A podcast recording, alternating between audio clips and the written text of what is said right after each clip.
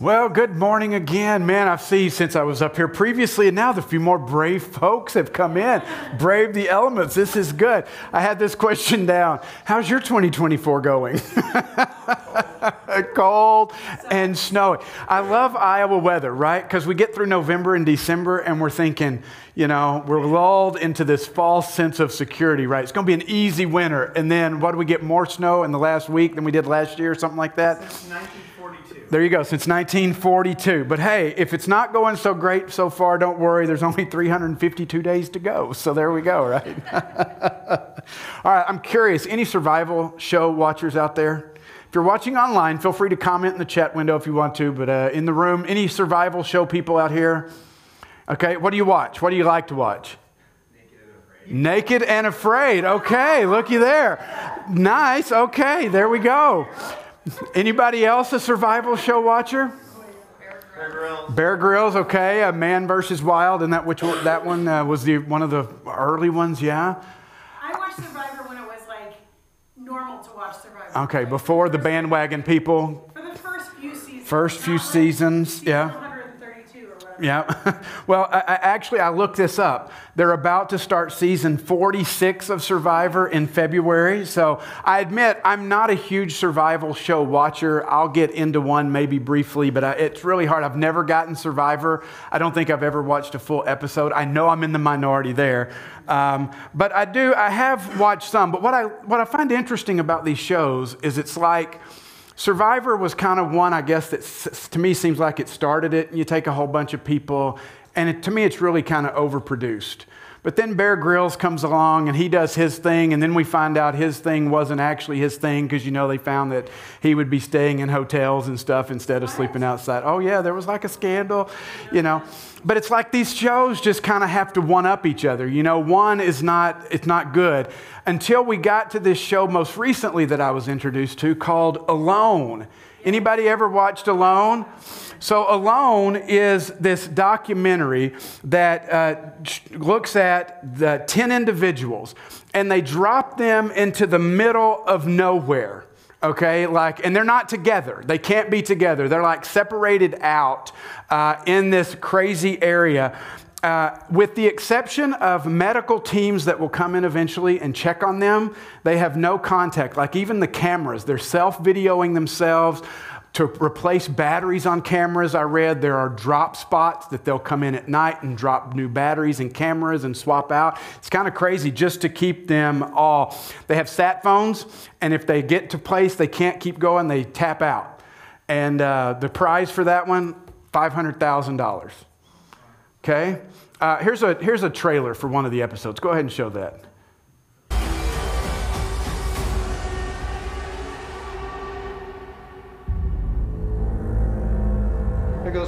Contact. It's on. Everybody is here because they have the physical skills. I don't think there's anything more real than what we're about to do. You're not the top of the food chain here. Cougar, wolves, but then the big one is grizzlies. If you come up on a grizzly, you're in a world of hurt. No kidding. feel really weak. Just trying to get to morning. I'm out here starving! I love this. If the isolation doesn't get you, I don't want to tap, but I don't the Grizzlies die. will. the isolation doesn't One in get ten you, the chance Grizzlies for half a will. million dollars. What's your breaking point? What is your break? Who's signing up for this? Anybody? Well, it's it's last person standing. Oh, oh, yeah. You, you stay alive, but you have to, but you don't know, you never know how many people are remaining. You know 10 people start, but when people tap out, you don't know. You're so far removed from everybody else that you're isolated, you're truly isolated and alone. Until one day, somebody, the team shows up and says, You won. And that's it. And so, I, I mean, I couldn't do this for a whole host of reasons, mainly because I would die within about three days. I'm not a survivalist. I can't kill things. I certainly can't gut things and cook things on an open fire, you know. But the other reason I couldn't do this is as much as I love to say I'm an introvert and like to be alone, I do need people. Now, don't let that get out. I have a reputation to protect, okay? but I, I do enjoy spending time with you people. And being uh, like, I, I read that, like, I think the longest time somebody's done alone, 100 days. Think about that 100 days alone. That's nuts, isn't it? Parents say, sounds kind of nice. Or just five minutes in the bathroom alone would be good for a parent, right? Do you think you could be alone for months and be okay? I've read stories about people reintegrating after that show, and they've talked about how difficult it is. Just the psychological impact that being alone 15 days, 30 days, 90 days can have on you. And that's not surprising, though, is it? Or it shouldn't be. I mean, why would it be surprising? You look at, back at the beginning of, of, Genesis, where God creates everything and everything He says is good, right? He says, I look at everything the light, the dark, the world, the plants, the animals, and God says, Woohoo, I love it. It's good, it's pleasing. Until He creates humanity, and the first sign we have that something isn't good is when He says, It is not good for man to be what? Alone. And so, what does God do? He says, I will make a helper suitable for him. And we could get into helper and how that's the same word that's describing the Holy Spirit in other parts of the Bible. It's not somebody subject to him, it's somebody to walk with him, equal to him, to co rule and co reign in creation with him. But it's not good to be alone. We need other people. Have you ever stopped to think about what silly things you try to do in your life by yourself that maybe you shouldn't? Uh-huh. Yeah, I hear laughs. I, I get that.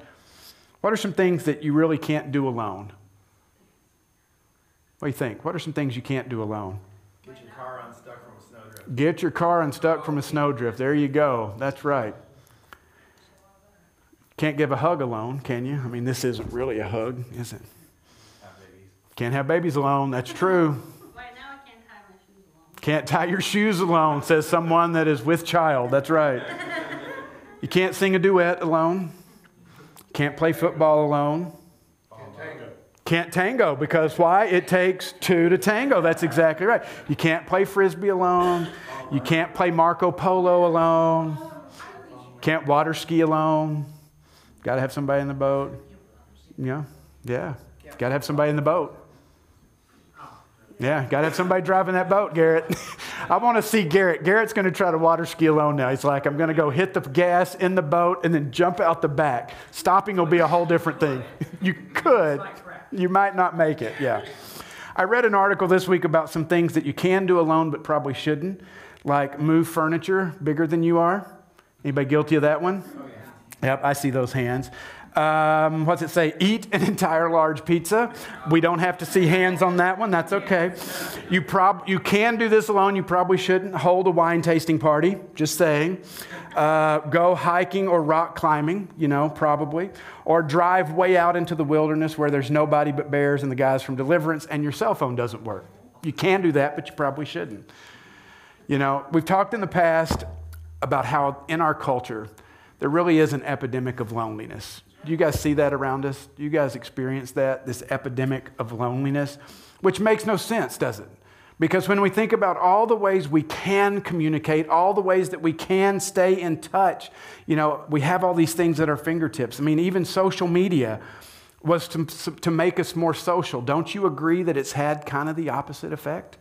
It's kind of had a very detrimental effect. In fact, this week in our message community, one of the people, I can't remember who said it, but it was Steve or, Steve or Amy said, social media is a failed experiment. And I agree with that. I agree. It has not only not connected us better, but it's actually made us more disconnected with the only real benefit of satisfying the stalker within you. I mean, amen? Amen, right? Last week, we kicked off this series that we're calling Rooted, where we want to take a look each week and say, where are we grounded in our lives? What are we putting our roots into? To see what are our priorities? What are the voices in our lives that we're giving priority to? And really just to ask the question, are we rooted in the right places? And if we're not, just to maybe kind of challenge ourselves a little bit to say, okay, how can we get rooted in a different way? And today, I want to challenge a very American principle. And I realize this is not going to be a popular message at all because we have to look and see how really what we are is we're rooted together. rooted to one another. We should be rooted in community. Um, and, I, and I say this is going to go against the American culture because as you begin to expand your horizons and look beyond the Western culture, you begin to see other cultures do this so much better than we do. It's much more natural, much more a part of who they are, their culture, and, and, and we just really struggle with it here. I mean, we think about community, and I'll admit it sounds good. Oh, absolutely, I want community. We even have that as one of our core values as a church. You know that? We have it as our church core value. We say we are better together. And doesn't that sound great on a bumper sticker? But how does this work when we're actually surrounded by a culture that worships rugged individualism? I mean, we don't just elevate it, we worship rugged individualism. Because how many times during a week do you hear somebody say, you know what, that's fine, you do you? It's your life. You have your truth, you know. And if you didn't know any better, you'd walk away thinking, you know what? I am the center of this universe. Everybody else should just fall in line, right? I mean, that's kind of what we get. We have this God of narcissism all around us, striving for it ourselves. We want to be the center, and we worship this narcissism when we see it in other people. Why do we do that? Why do we acknowledge this? and, and fall down before it as if it's the best thing. You know, in 1996, way back when, before some of you were born, looking at you, Luke, Hillary Clinton wrote a book called It Takes a Village. Anybody remember that?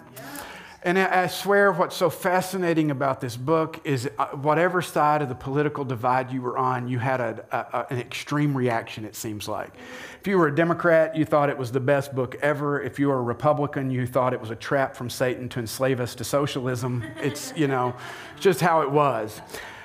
What's fascinating is Pastor Stephen from Alive Church, he's from Liberia. He and I, years ago, were having a conversation, and he just made the comment. He said, But Brent, do you not know that that expression was an African expression in so many nations long before it was the title of a book by Hillary Clinton? It does take a village. It takes a village. There's a very Western idea, though, of going it alone. You can do this, do it by yourself. In the book I referenced last week called Our Unforming by author Cindy Lee, who is an Asian American, she talks about how in individualistic cultures, the center is self. That even our practices of community are determined by our own needs.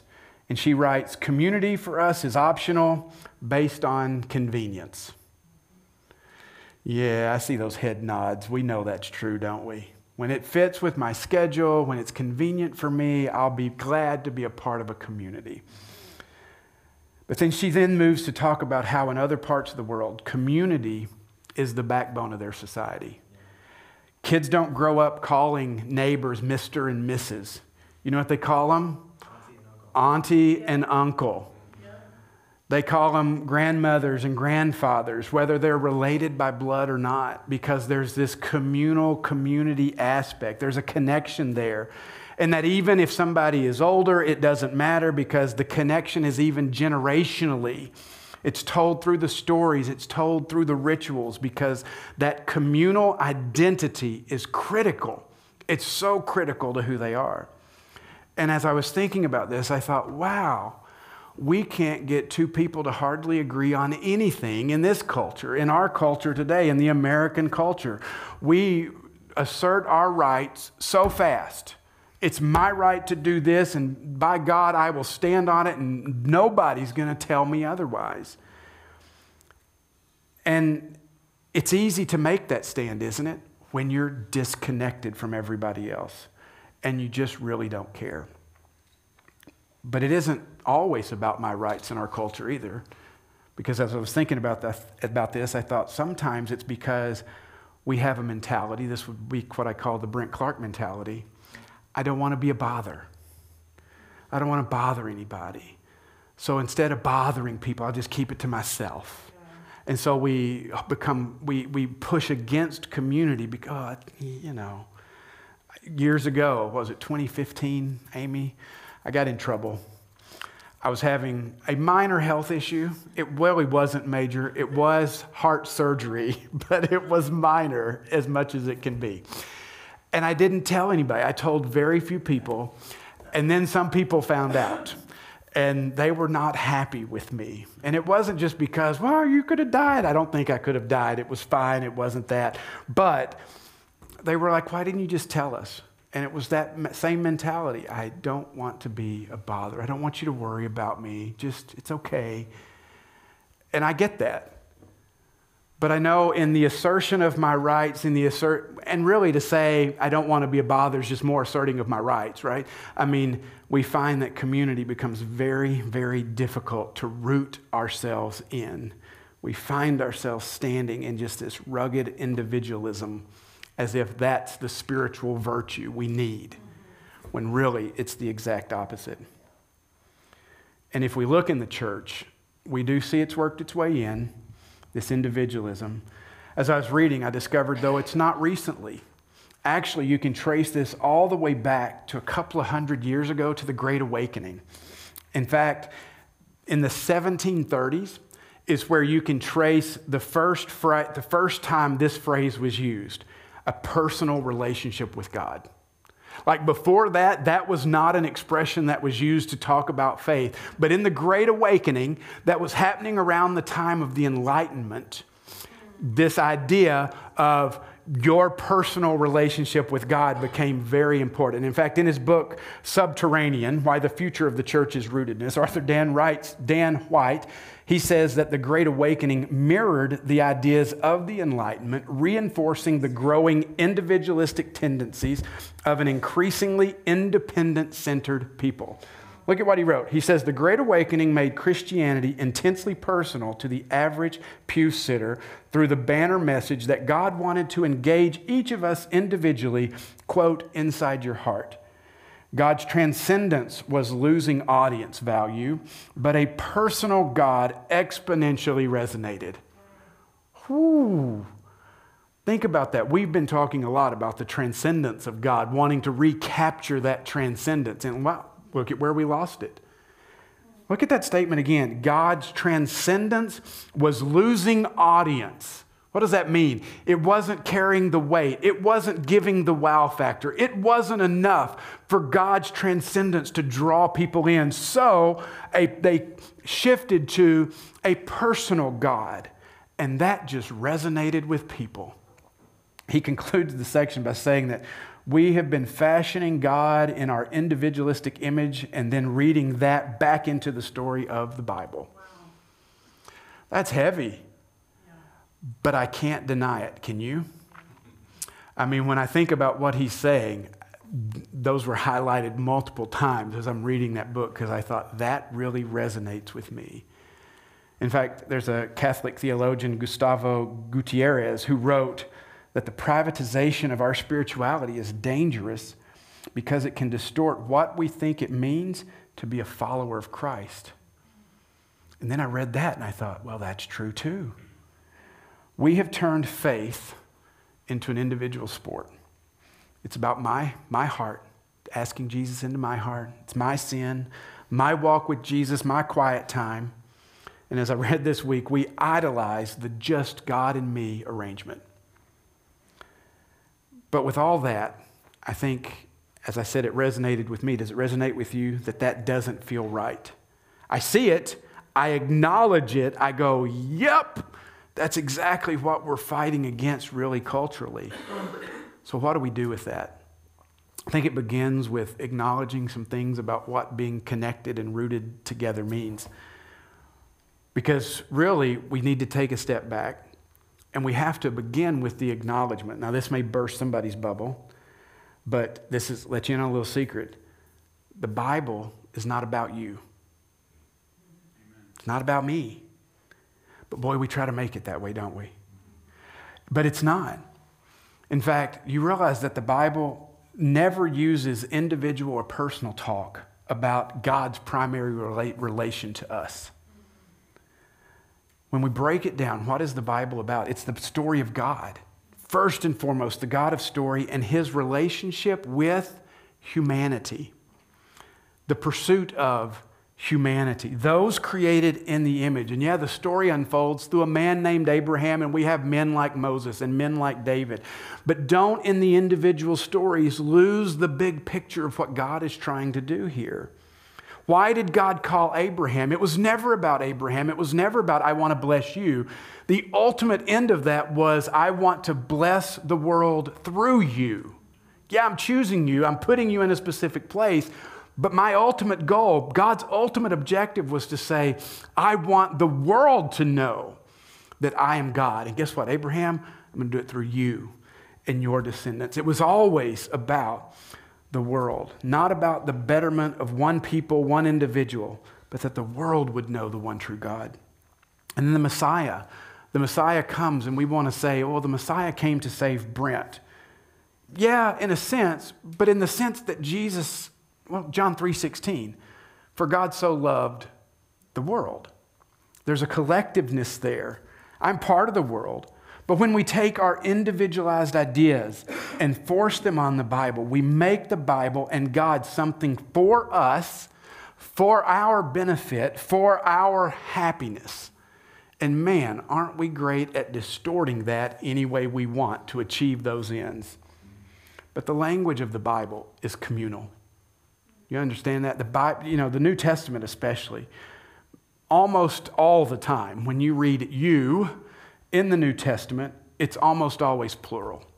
Almost always. It would be you all or y'all, even though where you know that's where we'd say where I'm from. Even though some of you Yankees are trying to steal it, I'm calling cultural appropriations on that. But the Lord's Prayer, how's the language in that? Singular or plural? Our Father, forgive us, lead us. And there are so many passages that we could look at. I'm just going to give you a couple. 1 Corinthians 12 27. Now, you all are the body of Christ, and each one of you is a part of it. Yeah, there's an each there, but what is each of you doing? You each are a part of a body. If my hand's laying on the floor over there, it's not attached to my body, and we wouldn't look at my hand by itself and go, oh, look at that body. No, we'd say, look at that hand that should be connected to something else. That's how it is for us spiritually. Or 1 Corinthians 3:16, where Paul writes this, he says, Don't you all know that you yourselves are God's temple? You all are God's temple, and that God's Spirit dwells in your midst. Just think about that for a moment. Us together, we are God's temple.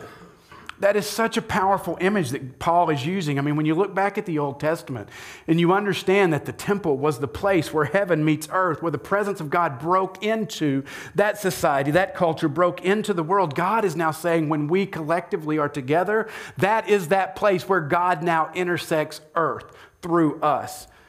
Is that individual? Yeah, when we're not together, but it mostly means when we're together. We together are the temple of God. It's not just me alone, we together. And then what happens? God's Spirit dwells in our midst with all his power, with all his teaching, with all his glory. I can't help but wonder if sometimes, if we're not leaning so heavily into this idea of a personal relationship with Jesus, that we have completely usurped and emasculated the Spirit of God. Could that be why sometimes we don't get to experience the fullness of the glory of God? Because of our personalness in saying, oh, no, no, God, I got this. But not only just the Spirit, the, the, the, the Bible isn't about us individually, but community is also so critical for our spiritual growth. I mean, think about that for a moment. We have replaced community with information. I mean, read the Bible by yourselves, do a study by yourselves, read a book by yourselves, and we assume that if we amass enough information that that's going to lead us to transformation. Can I tell you something? It won't. It won't. Information's important. That's one of my strength finders. Input, I love it. I read, I listen to podcasts all the time. But you know what makes it better for me when I'm reading a book? Having somebody else reading the same book and getting together with them and going, Did you just read this chapter? It helps me process. And when I read something, I'm like, oh man, what about this? And they go, yeah, I didn't agree with that. And it's a back and forth. Isn't that how it's supposed to be? I mean, somewhere along the way, we thought that knowing things became the standard. And I understand that because for centuries, edu- the, the populace was uneducated. And can you imagine the gift when the Bible was finally presented in the language people could understand? What a gift! But man, the pendulum swung too far. It became all about what I could learn and what I could know. But you think about today, if transformation could genu- genuinely come about through information, why is the world in the state that it's in? Yeah, I mean, there is no shortage of information. There's no shortage of good Bible teaching. You don't like what I have to say? There are a million and one podcasts you can find. There are a million and one, uh, one billion and one YouTube videos at your disposal.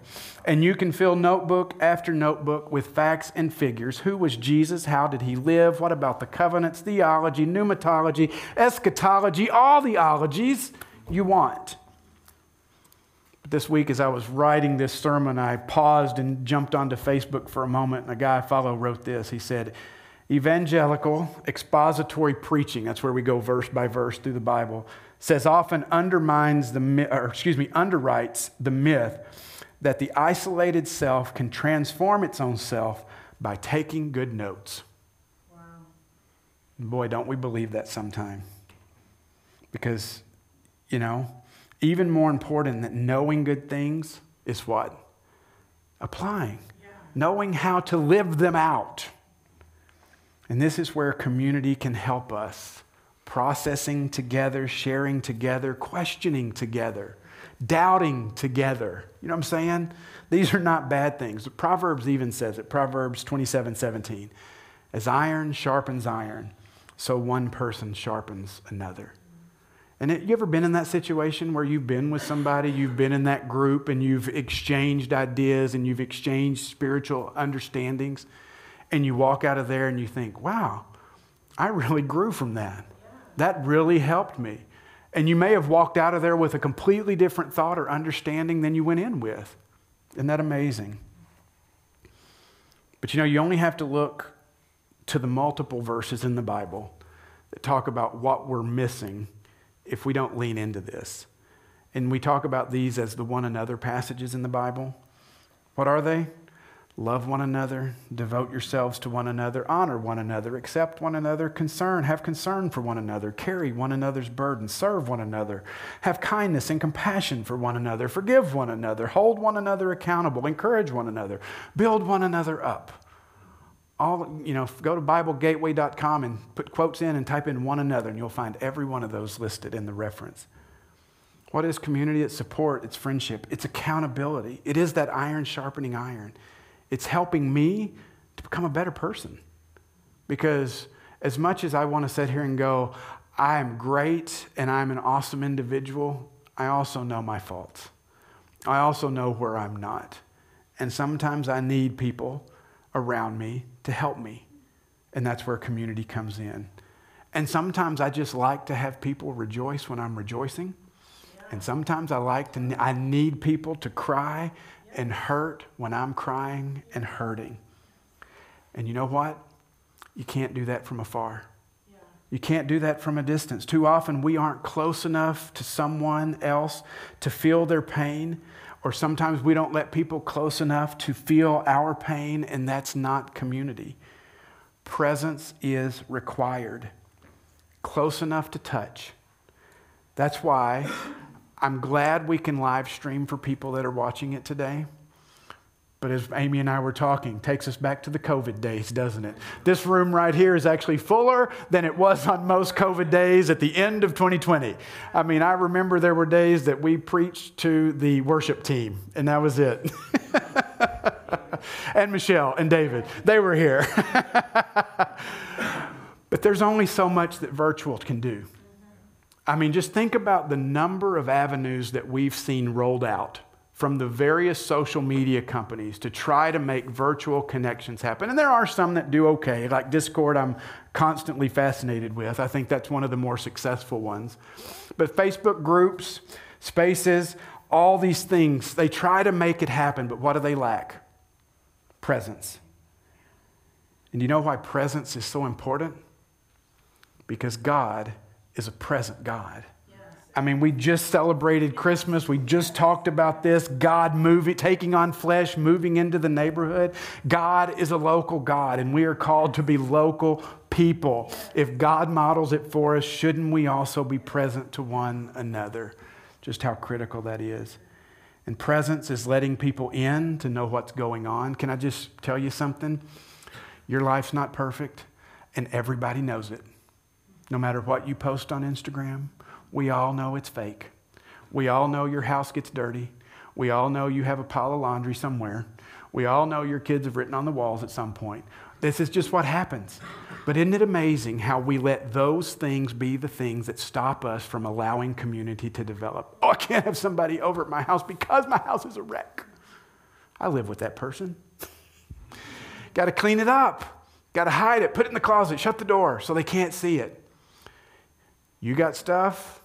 I got stuff. All God's children got stuff, just so you know. Do we agree? So, with, with knowing that, we can allow people to come in. We can allow people to see and experience who we really are. Now, I'm not saying let the whole world in. Boundaries aren't a bad thing. Sometimes we need discernible boundaries in our lives. But when we find people we trust, people who are wise, people who are loving, people who are spirit filled followers of Jesus, who are trustworthy, straightforward, and honest, who can listen and won't just tell you what you want to hear, we need to make sure we're letting those people into our lives. But we do have to acknowledge this community is difficult. It is a pushback against culture. And you don't have to say amen, but people are annoying. Amen. Let's just be honest. Sometimes people are annoying. And I get that. I mean, not me, you guys, but, but community is critical because community is the most shaping influence in your life. It's where we find faith when we have none. It's where we find hope when ours is gone. It's where everything we need can be found in a community centered on Jesus in community. It's where you find love when you have none. It's also where you can shape and form your identity, especially and even through the doubts and questions. We can discover who we are and who God is through these relationships. And we need to see ourselves not as independent individuals, lone individuals on the island by ourselves, but as connected and tied to one another. You take a yarn. I thought about doing this, I didn't do it, but take a ball of yarn and I'll hold an end and we just throw it out and you grab it and you throw it and just think about what a tangled mess that would become. That's what we're talking about. Late pastor and author Eugene Peterson said this. He said, There can be no maturity in spiritual life no obedience in following Jesus, no wholeness in the Christian life apart from an immersion in it, an embrace of community. I am not myself by myself. Community, not the highly vaunted uh, individualism of our culture, is the setting when which Christ is at work. The setting in which Christ is at work. So understand what I'm saying is a pushback against the cultural norms that we see today from isolation to together, from me to we, from individualism to community. And that leads me to just my final thought for today, specifically Ashworth Church. I've been considering just over the last few weeks just how much Ashworth has changed in the past four or five years. If you've been here, you've seen it. And I don't sit here and go, oh, you know, it just is. COVID was hard. Politics has been hard. It's taken its toll everywhere. And that's okay. Some of the people that have been here the longest have left, and they've left a gap. And they're the ones that used to carry the ministry and the weight. But as I think about the future of Ashworth Church, I have to ask us are we willing to be the ones to kind of pick up the torch and carry it forward? Are we willing to root ourselves in one another in this community together? See, I feel like we're in a moment where we as a church The torch has been passed. And maybe not passed so much because of a pandemic, but maybe laid down. and the question is, is will we pick it up? Will we be the ones to step in and to lead in these places, to carry the weight of the ministry, to hold the things together when it gets difficult, to make sure that there's something here for the generations that come after us? I think this is a pretty special and unique place. I wouldn't be here if I didn't think so. And it's not just a job to me. It's never been just a job to me. It gets me in trouble sometimes. But this is, you guys are my, you are my family. And I look at where we are. And as I said, I don't wring my hands or bemoan or anything. I just look at it and say, hmm, I think the torch is being passed. And it's time for us to decide are we going to be committed here? Are we going to commit ourselves not to the church, but to one another, right. which is the church? Make sense? Right. Now, I realize it's not a, not a popular thing to say. After all, we live in a disposable world. If something no longer works for you, trash it and get something new. And church is certainly not immune from it. We are in the age of transiency, even in church life, but should we be? Should we be? Or should we, could we commit ourselves to one another and to the work of God through this group of people here in this place? I mean, I think about a time where I was sitting down with somebody and they came in to tell me that they were leaving because one of our ministries, they didn't think it was where it needed to be. And by the time we had the conversation, they'd already made up their minds to walk out. And in my mind, as I'm talking to them, I thought, what if you stayed? What if instead of leaving, what if instead of allowing the difficulty of the future to put you somewhere else, what if you stayed and dug in and like committed to being a part of, you know, whatever God is doing here? Doesn't mean it'll be easy. Doesn't mean it's going to be conflict free. Have you met me? I mean, come on. I get that. Shut up, Amy.